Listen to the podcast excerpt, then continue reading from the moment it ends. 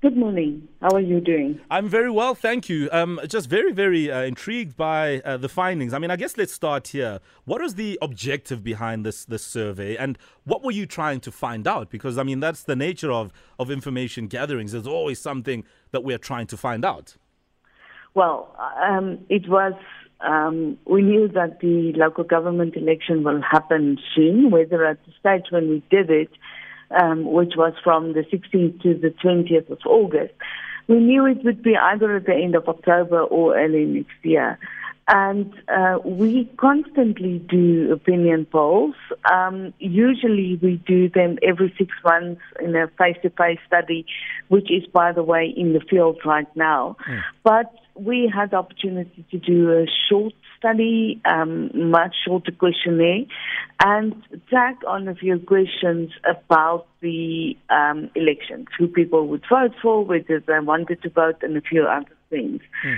And that's what we did. Mm. And uh, the findings are very interesting, but I think we need to keep in mind that it was done before the decision of the um, Constitutional Court. Mm, mm, mm. I mean, for example, um, just one of the findings 49.3% of voters are expected to vote for the ANC, but the DA and the EFF are likely to also get double digit figures. I mean, I mean, this sort of finding, is it accurate? Can I take that and say this is probably what is likely to happen come you know, the end of the year, so to speak, when it's all said and done? No, not really. Mm. And the reason for that is if you do any poll, it is true for the time when you do it. So this is the situation at the end of August this year.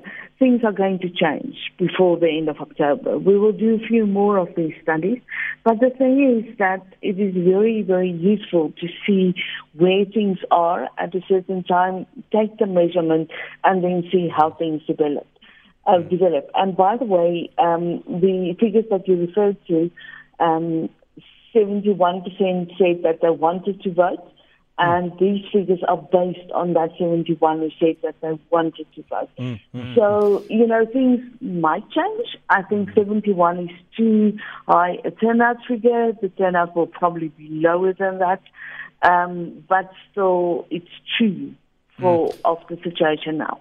Mari, this is Owen speaking. I want to know more about this information gathering. How do you go about gathering this information? Do you go out to the urban areas as well as the rural areas to speak to people on the ground?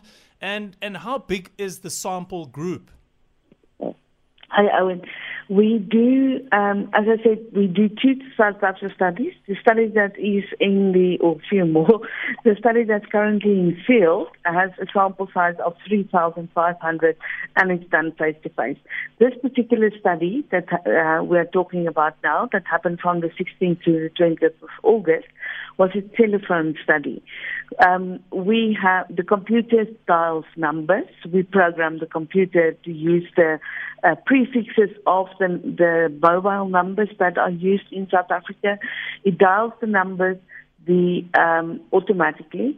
People then answer and a person interviews them. The machine doesn't interview them. A person interviews them in our county center. Yeah. We did just more than 1,500 interviews. They were done all over the country, um, cities, large towns, you know, little towns, rural areas. Um, I checked the sample. It's actually quite a good um, representation of people with mobile phones in South Africa. And I think important to keep in mind is that 96% of South Africans have a mobile phone.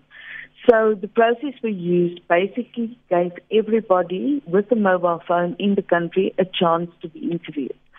So, mm. Um, mm. you know, to explain a sample, it's like taking a sip of coffee.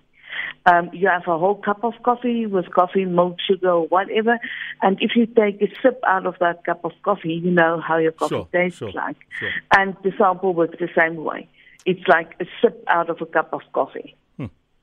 And, and still on that, Mari, hi, this is Kopedi. Um, I note that one of the findings is that voters in rural areas were more likely to vote than those in urban areas. What drives this?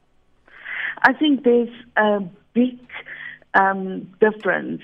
Uh, well, we know that that municipalities are in trouble. We know that the um, service delivery of municipalities are not on standard. From a lot of other studies we do, but we can also see it in the unrest, in um, you know things that happen, the picketing, the mm. um, complaints about service delivery in rural areas, and I think that and in urban areas. But I think that's one of the reasons why, particularly uh, rural uh, voters are saying um, to a larger degree that they want to vote. Uh, Limpopo, the Northwest, and the Eastern Cape. Um, they realize that if they vote, that's that's a way that they can influence their own future.